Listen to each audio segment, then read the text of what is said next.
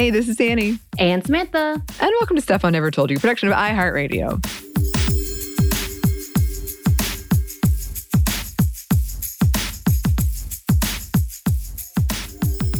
And welcome to another sub sub segment of fictional women around the world. Today, in homage to actress Betty White, who died in December 2021, just shy of her 100th birthday, we're going to discuss one of her most iconic characters, Rose Nylund from the hit 1980s American television sitcom The Golden Girls. And actually, uh, today I was at the grocery store, Samantha, because as we record this, uh, winter storm is approaching a lot of the country, including here. And people in the South know that that means there's panic buying. Um, yeah, bread and milk, because that's essentially the only things we need. which is not good when there's already shortages because of COVID. but as I was checking out, there was a, a magazine, and I think it must have been completed before she died, but the cover said, Happy birthday to Betty White. It's her 100th birthday. And I got a little. yeah, I think the 17th is her birthday, right? I think so. It's, it's near as we record this, which is the January 14th, 2022, it is close because they were going to have a parade, but then people were like, maybe not on MLK weekend, maybe a different time. so, also, I think we've talked about this before because there is a classic episode you can listen to that we've run before about the Golden Girls. I still haven't seen the Golden Girls. I feel like maybe we should do a live episodes of that since we're doing Sex and the City because be so as fun. many have pointed out, that was the original Sex and the City. Yes, like, I also saw an article the other day that said that the Golden Girls were younger yes. than the women in Sex and the City are now. Today, yep, yep. Uh, to the point on TikTok, wow. when a content creator was talking about, can someone please just change the hairstyles and update the hairstyles so we can make a comparison? Yeah. uh, to see the differences. To be fair, they did age them up. We know Estelle Getty, who played Sophia, was actually a lot younger, mm-hmm, mm-hmm. but they made her up to be an old grandma. Yeah, yeah. I want to see it. I I think I'll really like it. I have my good friend Katie, who's been on here many times. She was raised in a really conservative, both religiously and socially, and also politically. So that's three things. Um, a family. But her and her mom love to watch Golden Girls together. And I just thought that was so funny. and yeah, very sweet. And they would, you know, tell me the jokes that were in there and they'd both laugh at them. And I just loved it. I took the test last night and I got Dorothy. I don't know if that's right, but. Uh, yeah, I would have thought you would have leaned a little more toward Rose. Reading, like doing the research on this character, I agree. I was like, this sounds kind of like me. yeah, like I'm, I'm, I'm very surprised. I think you need to retake this. Yeah, I think so. Take this. Yeah, so Bea Arthur, who plays Sophia's daughter, was only one year younger. No, one year older than her, actually. Wow. So she was born in 1922, and Estelle Getty was born in 1923. wow. Okay. Okay. anyway, sorry. Some Golden no. Girl facts for everybody. Some Golden Girl facts. Because I would assume I would have been the Sophia. Oh. And she's kind of the like lusty one, isn't she? No, Sophia's the sassy older one, oh, much okay. older, the mother of the character, and okay. uh, just going in on everybody. Okay. Well, listeners, let us know who you think we are, and I will. I will retake this very important quiz because uh, I need to know. so yes, um, we're like we said, you can go see the classic episode if you want to learn more about this show and the impact that it had. But very briefly, the Golden Girls premiered in 1985 and quickly became a hit. It followed the lives of four older women living together. And you've got sarcastic Dorothy, played by Bea Arthur, her Spitfire mother, Sophia, played by Estelle Getty, lusty Blanche Devereaux, played by Rue McClanahan, and Spacey Rose, played for eight years by Betty White, including in several spinoffs, which I know one of them just came on Hulu.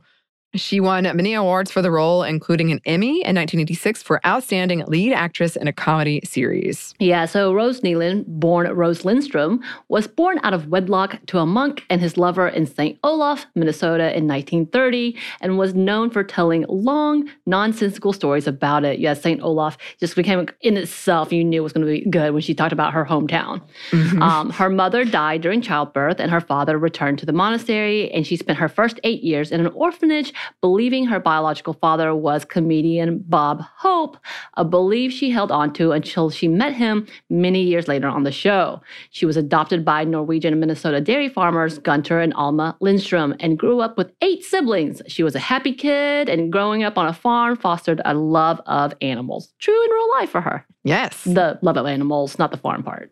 Yeah, yeah. um, Rose didn't graduate high school due to a case of mono, but went to college for business, and she also studied Pig Latin. Her parents forbade her from dating until she was a high school senior, um, and between then and marriage, she dated around 56 men. One of these men was Charlie Nylund, a World War II vet that she'd known since she was a young child. He had sold her an insurance policy on her little red wagon. Uh, they went on to get married and had five children. They were happily married for 22 years until Charlie's death death in 1970. Um, he died of a heart attack while they were having sex, and this gave Rose a fear of sexual intimacy for several years. And several years after that, another man Rose was with died in similar circumstances, and Rose had to tell his wife she didn't know he was married at the time what had happened. And hearing these plots, like without it being in her context, yeah. it sounds so serious and dramatic when it was a comedic thing when she I would know. talk about it. Yeah, I was reading really this weird like, twist what? in this. Like knowing her history and knowing how she delivered it versus this, I'm like, wow, this sounds really bad, but it really wasn't, y'all. I mean, it was and it wasn't. Okay. Mm-hmm. So she moved to Miami after a few years where she worked at a grief counseling center, though she wasn't great at the job. Right before the series begins, Rose is evicted from her apartment for violating her lease by adopting a cat. Needing a new place to live, she finds an old supermarket bulletin, which is how she met Blanche Devereaux, who let her move in after witnessing her kind act of giving the cat to a boy at the supermarket. And Blanche's space was shared with Dorothy and Sophia. Yes, and the show is largely about the friendship between these women, um, supporting each other and teasing each other. When Rose's friends forge an application that allows her to win St. Olaf Woman of the Year, for instance, uh, Rose refuses the award but gets it anyway for demonstrating the qualities that they were looking for by being honest, refusing this award. Um, the runner up was also disqualified for having a literal skeleton in her closet, which made me laugh. Rose has story arcs like finding a new job after her pension is eliminated, entering the dating world again, meeting her biological father, a boyfriend in witness protection, and a run in with the mafia, love lost, some health scares, relocation with Sophia and Blanche after Dorothy marries. Um, and perhaps because of the lack of Dorothy's constant sarcasm, Rose becomes more assertive, leading Dorothy to comment when visiting. When did she become the strong one? Oh, I must have stopped watching it before Dorothy left. That's the Golden Palaces, I think. Oh, okay. It's what it's what's on Hulu now. Yeah, it's a spin-off. Okay, okay.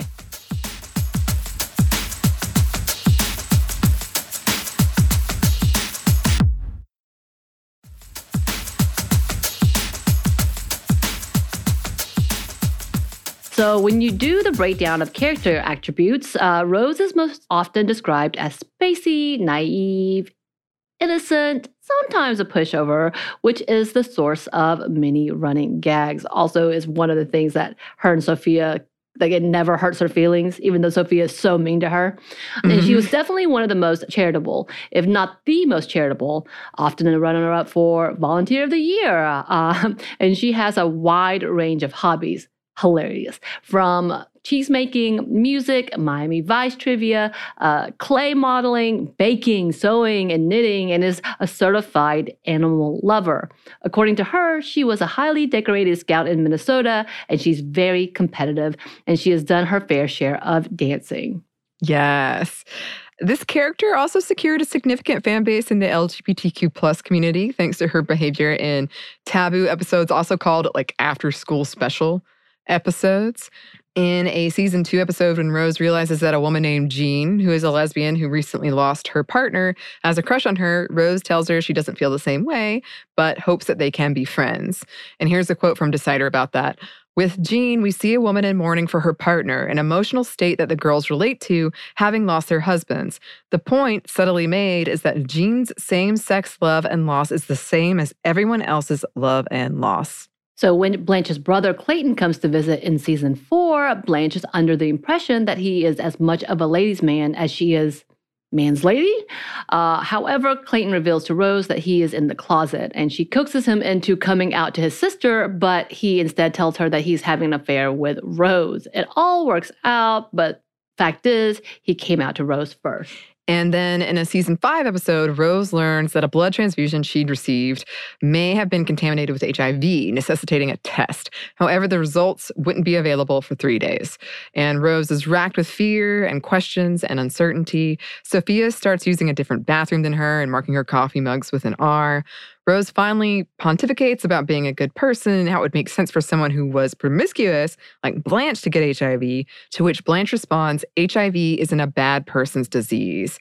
And Rose's results come back negative. But the, a lot of people wrote about this and, and kind of in general, Rose's, um, I guess, innocence, naive, naivety, where she's like a really nice person and she's, you know, with Jean, like it's just like, oh, this is another person it doesn't matter if they're gay, but this being a really big moment where you know we all love her and she's so kind and nice and but it's this like learning thing for her and she does take it in and kind of it's like okay you're right just yeah pretty big for the time. Right.